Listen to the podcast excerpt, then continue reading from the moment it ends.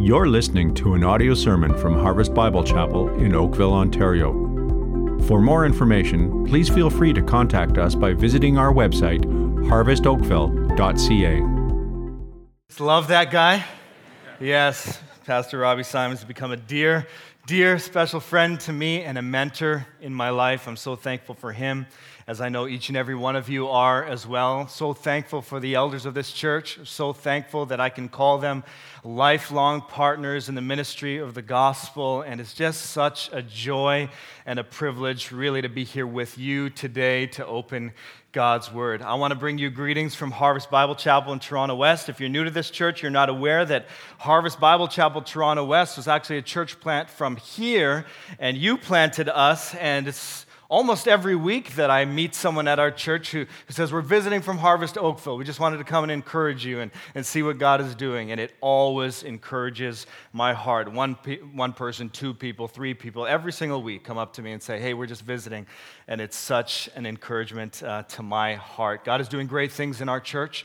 We are so thrilled and so excited about the life transformation that's happening. God is building his church as Jesus Christ promised he would. The most exciting thing for me is when we get to do baptisms. We meet at the Queensway Cineplex right there at Islington and the Queensway in Toronto. And we set up this baptism tank in the middle of this theater lobby, and there's Tim Hortons and there's snack concessions happening. There's people who work at the theater. They're wondering, what is all this water here for? And what are these people so excited about? And yet, again and again, professions of faith, Jesus Christ is saving lives. And that theater is giving us a unique opportunity with some people to minister to some people as well. It's funny. We have three little children, and no matter where we are, no matter what city we are in, driving in the car, if they see a Cineplex theater, they say, Harvest Bible Chapel, Harvest Bible Chapel. I say, No, kids, no, no. Not every Cineplex is a Harvest Bible Chapel, right? Not Harvest Kids today. We're not going to Harvest Kids today. But we're so thankful for each and every one of you. And again, for the privilege and opportunity to be here. Would you join me in prayer? I believe God has a word for us today, and I want you to believe that as well that God has a word from His word for us, and we need His help, and we'll call on Him right now. Father, in the name of Jesus Christ, we call on your name. You said that we can call to you, and you will answer us. And you will show us great and hidden things we have not known. Lord, today we pray that you would show us great and hidden things we've not known. Open the eyes of our hearts, open the eyes of our hearts that we may see you and behold your glory and your majesty. Stir up in us affection for you and love for you. I pray, oh God, that what you would find for yourself here are people who would humble themselves under your mighty hand. That as we all do that, you would speak to us you would touch us in the way we need to be touched, that we would experience you today in a way that we need to experience you. God, would you do that, we pray? Would you do that for your glory, for your namesake, for your fame and your renown? for the name of Jesus Christ and the gospel of Jesus Christ. We pray all these things in Jesus' name. And if you agree, say amen. Amen. Amen. amen. Well, we're going to be in Psalm 63. Psalm 63 this morning. If you have a Bible, you can turn there. Psalm 63. We're going to tackle one verse. Psalm 63, verse 1. But before we do that, I just want us to do a quick, quick heart examination, self examination. I want us all to be honest with ourselves. If we are truly honest with ourselves this morning, some of us in this room would admit that we are uh, broken. We're broken in our hearts today. If we're honest with ourselves, some of us would admit right now, today, this morning, that we are tired. We're maybe physically tired. We're perhaps spiritually tired. We are just fatigued in our hearts. If we're really honest with ourselves this morning, some would admit, even this morning, that they are completely dissatisfied in life. The preacher is always telling me I can find satisfaction in the Christian life. But, but if you're honest with yourself, you would admit, I'm not finding that. I'm dissatisfied. And some of us, perhaps in this room today, would acknowledge that by the standards of the world, we have many of the things this world says satisfies our hearts. But we wake up every single morning with a sense of emptiness. We're hollow inside. And what we need these summer months is to tap into the truth that sets us free. What we need during these summer months is to tap into the truth that brings our hearts and our souls deep, rich, and true rest. What we need is the truth of God's word that truly satisfied. Our idolatrous hearts so often turn away. And what we need to do today, this summer, is to very simply bow our knees again before the God of our salvation and say again with a settled conviction in our hearts, It's God Himself that I need. It's God and God alone that that satisfies me. It's God and God alone that I must run after and desire and pursue. It's not a vacation that I need today, although rest is good. It's not more material things that I need today, although those things are not bad in and of themselves. It's not more friendships that I need today, although friendships are a good thing given to us from the Lord. It's not that our circumstances would always go well and be favorable, although that would be nice, wouldn't it? What we need truly, what we need supremely, what we need ultimately, what we need most fundamentally today is that our hearts would be satisfied in none other than God Himself, the sufficient one, the all satisfying one, the only one who can satisfy the deepest longings of our hearts. We need, loved ones, to pursue a desire for God. We need to pursue a greater love for God. We need to pursue a greater uh, heart that says, I want God more. And so, if you have, again, your Bibles, look with me right now. It's Psalm 63. And if you're still turning there, I just want to give you a bit of the context. King David is the author of Psalm 63, and he is, as I said, the king, and, and it's actually a deep prayer. David is in the wilderness of Judah, and while he's the king, he's running like a fugitive because his own son Absalom is plotting a conspiracy against him. He wants to kill him, he wants to overthrow him, he wants to take over the kingdom. And David, in the midst of the wilderness of Judah, running like a fugitive, although he is the king, writes this prayer or prays this prayer from the depths of his soul, from the depths of his heart. And what we find is something amazing we find that in the midst of the most difficult or some of the most uh, hard circumstances in the life of King David, he finds his soul satisfied in God. He finds his heart renewed in God. He finds his spiritual strength and vitality increasing. He is being filled by none other than the all satisfying one, God Himself. And, and here's the life changing truth for all of us today that can be the reality of our lives. You may be going through some hard, difficult circumstances, and the things around you are crumbling, and you don't know what to do next. Regardless of our circumstances, we can experience true soul satisfaction such that we need nothing else. Our hearts are satisfied. Psalm 63, verse 1. David prays this and says, O God, you are my God. Earnestly I seek you. My soul thirsts for you. My flesh faints for you, as in a dry and weary land where there is no water. I'm going to recite it again. O God, you are my God. David says, in the midst of crumbling circumstances, earnestly I seek you. My soul thirsts for you. My flesh faints for you as in a dry and weary land where there is no water. Here, loved ones, is the life changing truth for us this morning. Are you ready? True satisfaction in this life can only come through, write this down, through desiring God. True satisfaction in your life, in my life, in this life can only come through desiring God on the screen for you, James Montgomery Boice wrote this in his commentary. He wrote, There are three types of people in any Christian gathering. There are those who are Christians in name only. They seem to be following after God and Jesus Christ and say they are, but theirs is a false following. The second class are those who are following Jesus, but are following at a distance, like Peter at the time of Jesus' arrest. The third type are those who, as Murdoch Campbell suggests, in storm and sunshine, cleave to Him and enjoy daily communion with Him. These people want God, and they want Him intensely because they know that He and He alone will satisfy the deep longing of their souls. David was a person who desired God above everything else. In Psalm 63 is a classic expression of this longing. Notice verse 1 in the text. David says and prays, O God, you are my God. This first line lays a strong foundation for the rest of Psalm 63. You need to notice the very personal nature of the prayer. He says, Oh God, you are my God. He doesn't say, Oh God, you are a God. He doesn't say, Oh God, you are the God. He says, Oh God, you are my God.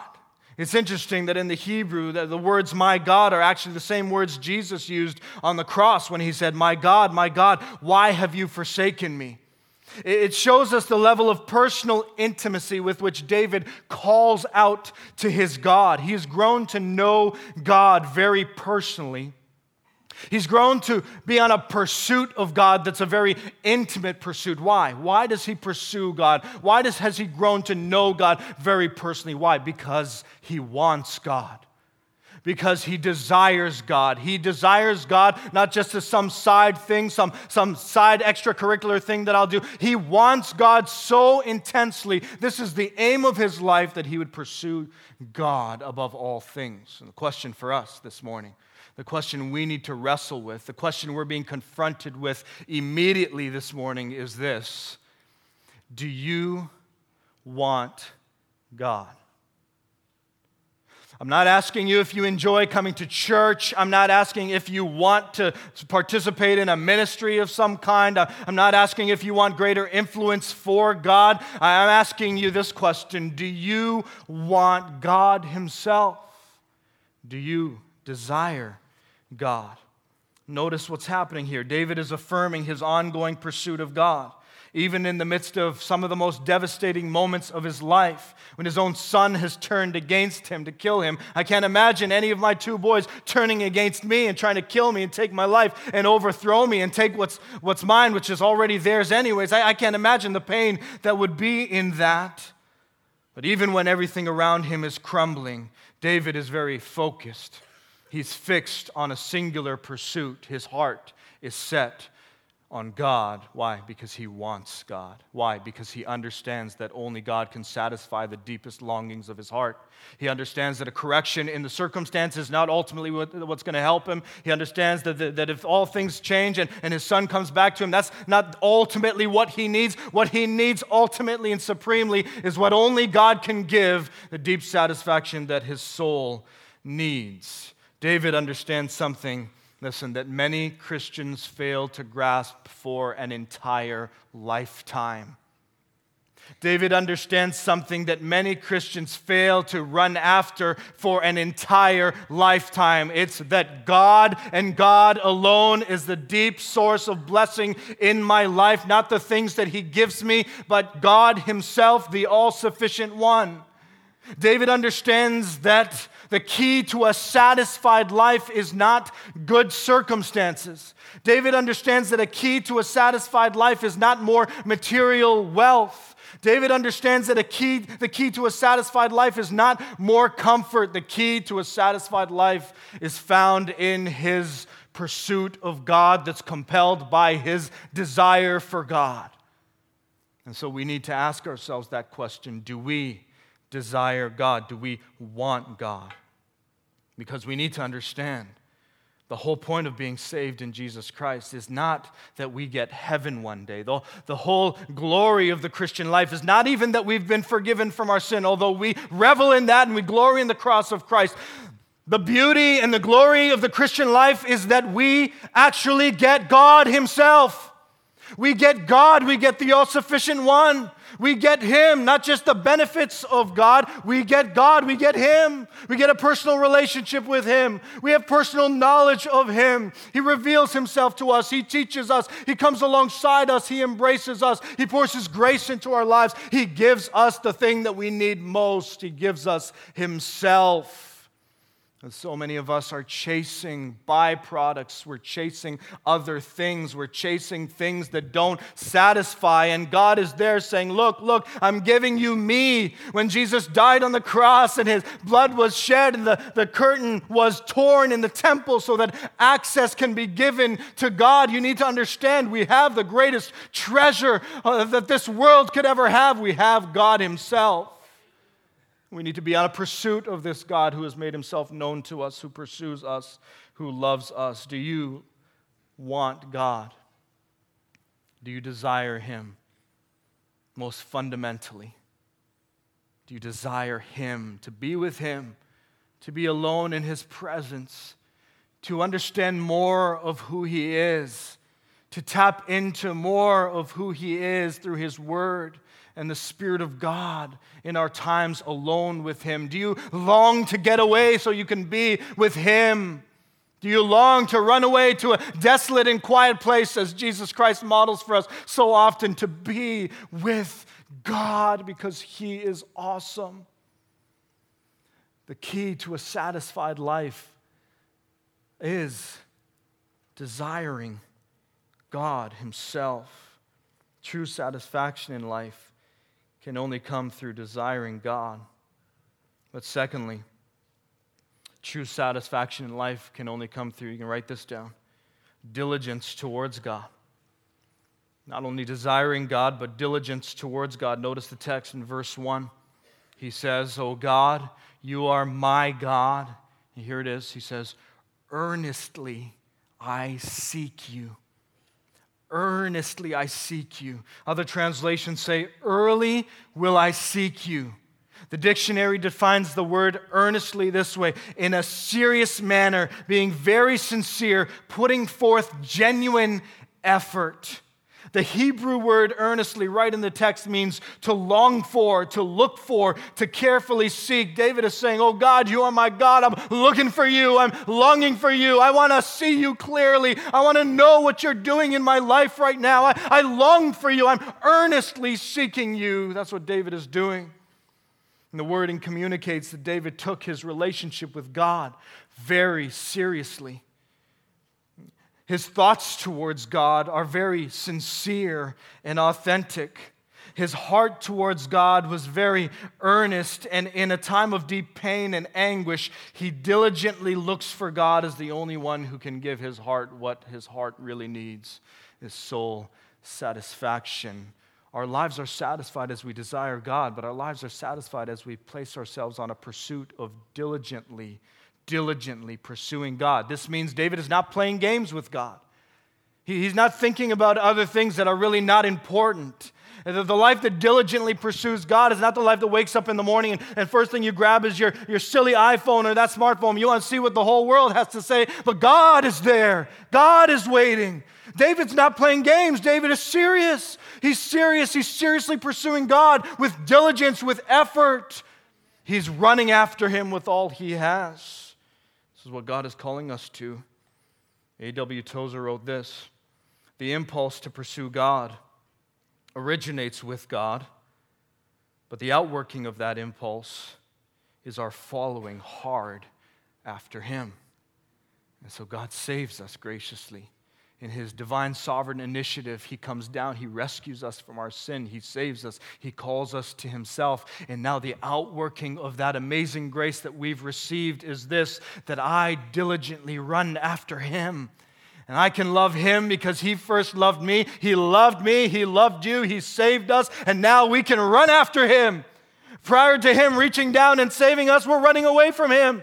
We're hostile towards him. We hate him. We want nothing to do with him. But he saves us. He opens our eyes. He illuminates our hearts. He awakens our dead hearts. And now we're alive. We're awake. And now we can run towards him with diligence. He doesn't save us to play games. He doesn't save us to run after other things that don't satisfy. He opens our eyes to the only thing that can satisfy, and that's a diligent pursuit after Him.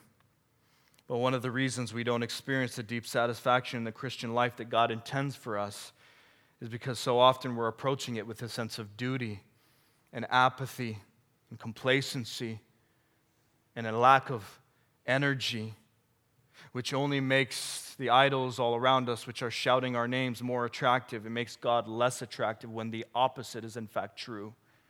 The idols of this world have nothing to offer us, but God Himself is everything to us. God Himself is everything to us. It was John Piper who said this If you don't feel strong desires for the manifestation of the glory of God, it's not because you've drunk deeply and are satisfied. It's because we've nibbled so long at the table of the world. Our soul is stuffed with small things, and there is no room for the great. And the truth of the matter is that perhaps some of us in this room are sitting down at the table of the world and we're munching on the, the, the sin of the world. We're, we're munching on self indulgence. We're, we're munching on the things that we think will satisfy us. We're munching on the appetizers that seem like they will bring great satisfaction to our hearts, but they are totally disappointing, always, every time, totally disappointing. But if we would just get up from that lazy table of the world, and if we would just take a short walk over to the feast, the five course meal, the nutritious, filling, satisfying delicacies of a diligent pursuit after God, we'll find all our hearts were created to be content in. We'll find all that we've ever needed and all that we've ever wanted in God Himself, because at that table we will be met by sufficiency Himself. It's God. It's God Himself. And He's there and He's summoning you and me, and He's beckoning us every day. And if you're like me, you can sense, you child of God, you can sense and, and, and, and discern the calling of God towards the Word of God every day. You can sense and feel His calling you and trying to usher you towards Himself in prayer. And so often we turn away, don't we? We turn away towards other things. What awaits the child of God each day is soul satisfaction, regardless of what you're facing today. Doesn't matter what you're facing today. I don't trivialize what you're facing, but it doesn't have any impact on the fact that your soul can be satisfied in Jesus Christ. If the child of God would put off the immaturity that's drawn to the wide, easy road of sin, make a decision of the will each day to follow hard, to follow diligently, to follow seriously after God. Now, some of you are sitting here and you're saying, um, yeah, I want that. I do. Many days come and go, and I want that, but I don't get there and I don't experience it. Some of you are asking the million dollar question, which is how? How? How can I grow in a diligent pursuit of God? I just want to give you two things that are found, I believe, in this verse and subsequently throughout Psalm 63. To grow in a diligent pursuit of God. Is that you? You want to grow in a pursuit of God? A diligent pursuit of God. To grow in a diligent pursuit of God, I must, you can write this down, I must refocus my worship. I must refocus my worship. Growing in our pursuit of God is not a matter of duty. It's not a matter even of hard work in and of itself. Growing in a diligent pursuit of God is ultimately and fundamentally a matter of worship. It's a matter of worship. Each day, will I worship social media by spending idle hours there, or will I worship God by diligently pursuing Him? Each day, will I worship sports by spending my entire life on it, or will I worship God by diligently pursuing Him? Each day, will I worship my friends by prioritizing their opinions of me, or will I worship God by diligently pursuing Him? What we find in Psalm 63 is true worship emanating from David's heart towards God, and that's the heart of the matter. John Piper describes Psalm 63 in a way that was helpful for me. He describes Psalm 63 as being broken up into two main categories. Uh, the first category can be described as fainting for God, longing for God, wanting to want God. The second category he calls is, is feasting upon God. There's fainting in Psalm 63. There's feasting in Psalm 63. In verses 1 to 4, we see David fainting for God. God, I don't feel that you're near. God, I don't understand what's happening in my life right now. I'm longing for you. I'm thirsty for you. Show yourself to me, God. He's, he's longing. And then in verses 5 to 9, we find that he's feasting on God. His soul is richly satisfied in God. And John Piper suggests what I agree with wholeheartedly is what this passage is telling us is that fainting for God is our form of worship when we feel like God is distant. Feasting upon God is our form of worship when we sense that God is near. But what happens to us so often when we feel like God is distant? We skip the fainting for God. We skip the longing for God. We skip the pursuing God, and we want to get to the feasting part, don't we? And so we find that if our heart is not immediately feeling like God is close, if our heart is not immediately sensing that God is near, if we're not with our minds comprehending completely what God is doing in our lives, we find ourselves bailing out on worshiping God. We fail to worship through fainting and longing after Him. We end up misplacing our worship. We end up at the idol factory. I don't feel like God is near. I don't feel like He's close by. I don't know what He's doing in my life. This thing is all falling apart. I'm going to go somewhere else to see if my soul can be satisfied. And if you're like me, you find there is absolutely nothing in the idol factory that meets the need of your heart. Nothing. David faints for God. He longs for God. His focus is on worshiping God through fainting, through longing, but also later through feasting. And you'll find that in the seasons of fainting for God and longing for God, it's, it's, not, it's not long before God responds to his child and begins to show you how satisfied your soul can be. If you would wait if you would wait in the posture of worship, if you would long for Him, if you would even say, God, I don't really want you right now, but I want to want you. I don't even desire you right now, but I desire to desire you more. If that would be the prayer of your heart, that would be worship in the form of fainting after God. And with that type of focused worship, you'll find your soul being richly satisfied. You'll find your soul feasting upon God not before long. Maybe some of us here are at the idol factory. Maybe you're thinking a new car will relieve the dissatisfaction of my heart, surely. Maybe you're thinking a new house, maybe a new renovation. That's going to solve the problem of my dissatisfaction in my heart. Maybe you're thinking a new sexual relationship. Sure, surely that'll solve the loneliness of my heart that I'm experiencing right now. Listen, none of these things will do. None. None. Nothing. Only God. Don't move away from God when you feel like He's distant. Believe the truth of God's word that says, while He is transcended, He is immanent, He is near. He's always near. He's particularly near to the brokenhearted, God's word tell us. Don't believe your feelings, believe the truth of God's word. And as you believe the truth of God's word, worship him through a life that longs for him if you feel like he's not near you today long for Him, faint for Him, seek Him, pursue Him, discipline your life to be in a diligent pursuit after God.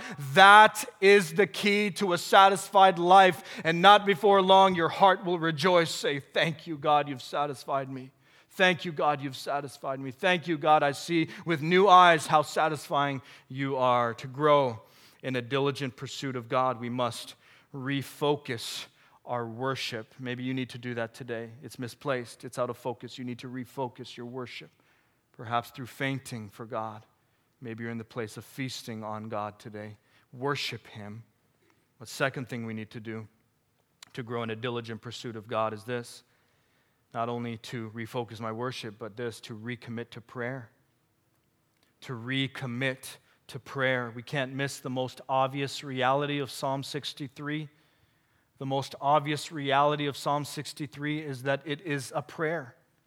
It is a prayer from the heart of David to his God, fundamental to David's worship and fundamental to David's diligent pursuit of God is prayer because he is convinced that God is listening when he prays. David has learned that where there is prayer, there is a vibrant relationship with God. But where there is prayerlessness, there is only complacency and apathy and lethargy. Why, you may ask? Why? Why this constant emphasis on prayer in this church? Why this constant emphasis on prayer through God's word? Why is this thing all about? It's hard for me to pray, maybe you say. It's hard for me to pray. I wish there was a, another emphasis. I wish there could be something else we could focus on that can eh, strengthen us in a diligent pursuit after God. Maybe you're here, you say, it's just hard for me to pray. Why this constant emphasis on prayer? Here, because prayerlessness is indicative of idolatry. Prayerlessness is indicative of idolatry. Where there is a lack of prayer in the life of God's people, it shines a light on us that shows us we are depending somewhere else. Where there is prayerlessness in the heart of the child of God, it shows us again we are placing our hope somewhere else. It's somewhere else. It's going somewhere else because it's not going towards God in dependent prayer. Because prayer is the expression of the heart that says, I need you. I can't do this by myself. I need you right now. I'm longing for you right now. And where there is prayerlessness, surely there is idolatry. Because if we're not depending on God in prayer, we are surely depending somewhere else. And that's big news for some of us today. Because maybe for a long time you've been depending on the shipment at the idol factory. What's coming in today that I can depend on? Can I depend on my wife? I'll depend on my wife today. Can I depend on my kids? I'll depend on my kids today. Can I depend on my job? Yeah, it's paying me really well. Let me depend on my job today. Can I depend on my health? Yeah, I'm in good shape. Let me depend on my health. Can I depend on what is it for you that you are depending on? What is it that you've taken off the shelf at the idol factory that God says, put it down, put it down, and recommit yourself to prayer? David understands this in the midst of the wilderness of Judah. David understands that there's only one person he can lean on and depend upon, and he leans on and depends upon the God of his salvation, the God with whom he's in covenant relationship with. And in the midst of all the tragedy of his life, he calls out to God. He says, Oh God, you are my God. Earnestly, earnestly, I seek you. David could have devised a number of strategies in the wilderness to help him in his moment of need but he understands the only strategy that works for his heart is dependence upon God in prayer. And in this room today, I would believe, as God is calling me every single day to recommit myself to prayer, God is calling people in this room to recommit to prayer, to refocus our worship, to faint for God, to long for God in worship, but to recommit ourselves to prayer when it's difficult to pray, when it's hard to pray, when you feel like God is distant, when you don't feel like sitting and waiting and being patient in prayer. That will be a key to living a satisfied life in God, the all satisfying one. So let me ask you a question Are you like David today? Are you in a wilderness of sorts? Are you going through a difficult circumstance? Are you in a position where you feel like God is distant? You don't feel like He's near? You wonder, is He around? Does He hear me? Does He know what I'm going through? If you're in a wilderness of your own, God's word to us is this Would you just refocus and become what you are? A worshiper of Jesus Christ. Be true to who you are. Don't live in ways that are inconsistent with your salvation. Live in ways that are consistent with who God says you are. Worship the one true God. Long for Him, faint for Him, feast upon Him, and seek Him earnestly, diligently. Husbands, you get your wives and you pray with them. Wives, you gather your children. Husbands, you gather your families. You pray together. You teach these little ones what it means that we need God every single day. Those will be fundamental to a diligent pursuit of God. And chances are, if you find yourself distant from God today, it's probably because your worship is misplaced and there's prayerlessness happening in your life. We can return to Him today. We can. Isn't it an awesome reality that He stands with His arms open wide to His children? Isn't it an awesome truth that God is not standing in heaven to condemn us, but there is no condemnation for those who are in Christ Jesus? Isn't that a beautiful reality? Doesn't that make you just want to get up and run towards God and say, I want to live for you like I've never lived for you before? This is the God that waits for you. This is the God that calls you. This is the God that summons you right now, today, in this service, to recommit yourself to Him and find yourself on a diligent pursuit after him because true satisfaction in life can only come through desiring God, through diligence towards God. And finally, you can write, jot this down. True satisfaction in life can only come through, write this down, desperation for God. Desperation for God. Notice verse 1. He says, O God, you are my God. Earnestly I seek you. Here it is. My soul thirsts for you. My flesh faints for you, as in a dry and weary land where there is no water. Notice the imagery in the passage thirst in a dry and weary land where there is no water. David is describing a state of great neediness and desperation. He's painting a picture for us of the state of desperation that his heart is in. He describes his spiritual desperation by saying, My soul thirsts for you. It's thirsty. It's thirsty. I need you, God. Give me the living water that satisfies the thirst of my soul. And he describes his physical desperation when he says, My flesh is fainting for you. My flesh faints for you. The totality of who he is is seeking God, is pursuing God, is desperate for God. That's what he's saying. He's painting a picture for us. As in a dry and weary land where there is no water, like as if I'm in a dry and weary land where there is no water. That's how much my soul thirsts for you and my flesh faints for you. The totality of who I am wants you, God, wants all that you have for me. On the screen for you is a picture of the wilderness of Judah where David found himself. But think for a moment Think for a moment what it would be like to be in a dry, hot, weary land where there is no water. Just think about that. You're there physically, you're there all alone. You don't know how to get out of there, and there is no water, and it's very hot. Think about what it would feel like, just for a moment, to experience the highest point of thirst. Just think about that. Think about what it would feel like to be experiencing the anguish in your heart and the psychological anguish of knowing that there's no water anywhere. Think about it. At the very least, it's an utterly desperate situation, isn't it? It's an utterly desperate situation because water is a necessity for us to live. It's a necessity of life. And David is painting the picture here to show us again how desperate we must be. How desperate we must be to find our soul satisfied in Him. You can't be like, yeah, I, I kind of want God, but I really want these other things. You can't be like, yeah, that, you know, the new car, it really makes me feel good. I like this, and I'll go to church on Sunday, and, and I'll, I'll serve in a ministry. I'll even join a small group. That'll be, that'll be great. But man, I, I, after small group, I get in my car, and that's when it's all, you know, that's when it's on. I love my car. That's not desperation. Desperation is like, I, I can't live without you, God. I can't breathe the next breath without you. understand that? You can't breathe your next breath without him. Your heart is beating, it's beating, it's beating. Every beat of your heart is orchestrated by God. He sustains the whole world by the word of his power. We are so utterly needy and desperate of him, but the problem with us is we fail to often feel our need for him. Because physically, we have what we need in the Western world. We have the prosperity, we have the resources, we have what many people around the globe don't have, and it's easy to lean on those things. It's hard for us to really feel how needy we really are but we are. We are needy. We are, in fact, desperately needy.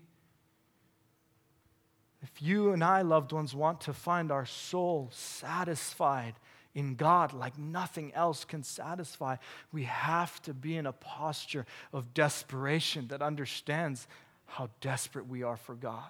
When you wake up in the morning, you're like, God, I thank you for this soft bed that I got to sleep in last night. Without you, I can't have any of this. Thank you that I had a pillow. You go down to your kitchen. Thank you, God, I can drink water. Thank you, Lord, there's food here. I can't believe I get to go to a job today. You, I get to, you're providing for my need. I can't, I'm so desperate for you. And the heart that's so desperate for God is a heart that's so thankful for all the things He provides for you because you understand you can't achieve it on your own. You need Him. He's done it all for you. He's done it all for me. He is awesome. He is kind. He is great. But we so often fail to feel that uh, need. I do. And uh, there's an old hymn that I love to think about, that I love to sing, even, that I love to worship to, that helps me in times that that I don't really feel the need that I need to feel. I don't really feel desperate. I don't really know my desperation. There's a, a, hymn that I love to sing. It helps refocus me, it helps bring me back to the place of desperation. It helps tune my heart to the reality that I need God. And I was going to read the lyrics for you today and, and just say, like, listen to the lyrics, but I thought maybe be more powerful to, to, to have it sung over us today. It's, it's a beautiful hymn. And if you want to bow your head and close your eyes and do whatever you want to do, it's totally up to you. There's nothing mystical or magical about that. But, but maybe just say a quick prayer Lord, would you show me how needy I am for you right now? God will do it right now. So God, show me how desperate I am right now. Take a listen.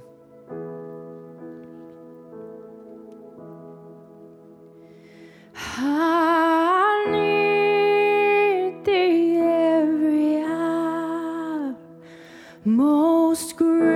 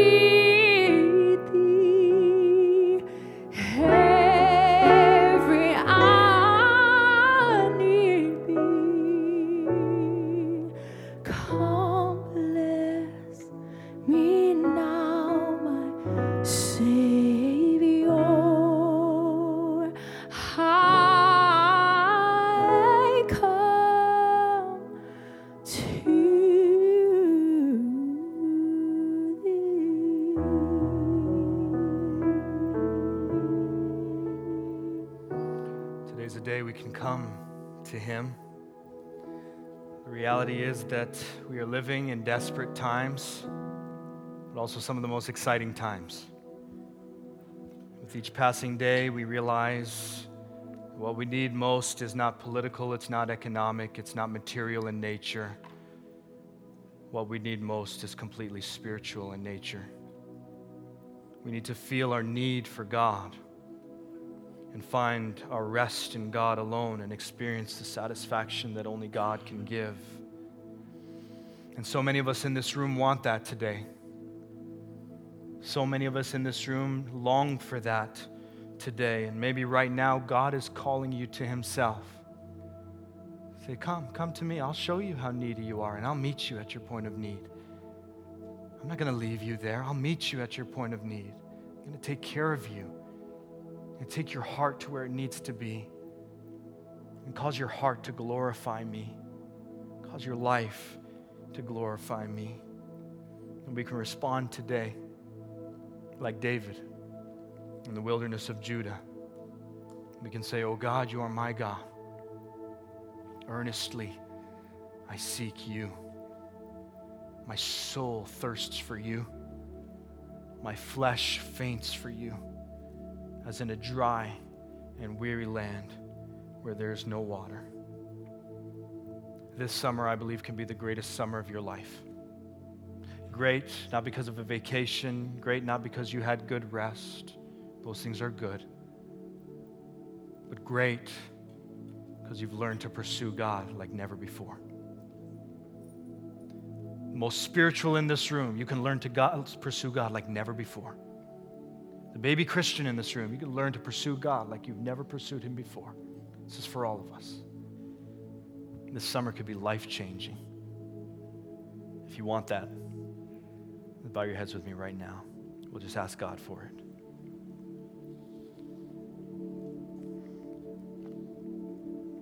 Father, right now, in the name of Jesus Christ, we pray that you would continue to move in the hearts of your people in this room. Many in this room want you, Lord. They want you. Many in this room perhaps have been chasing the idols of this world and find their hearts coming up short every time. Even in subtle ways, oh God, I pray that you would shine the light of your word on all of our hearts. Would our prayer be today, Lord? We want to want you more. We want to need you more.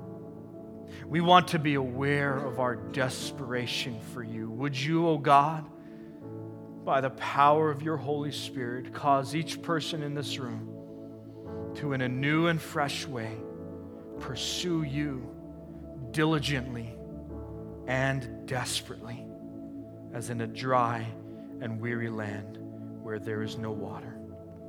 We trust your work to do this in our hearts. And we say, with all of our hearts. We love you and we need you. In Jesus' name we pray. Amen.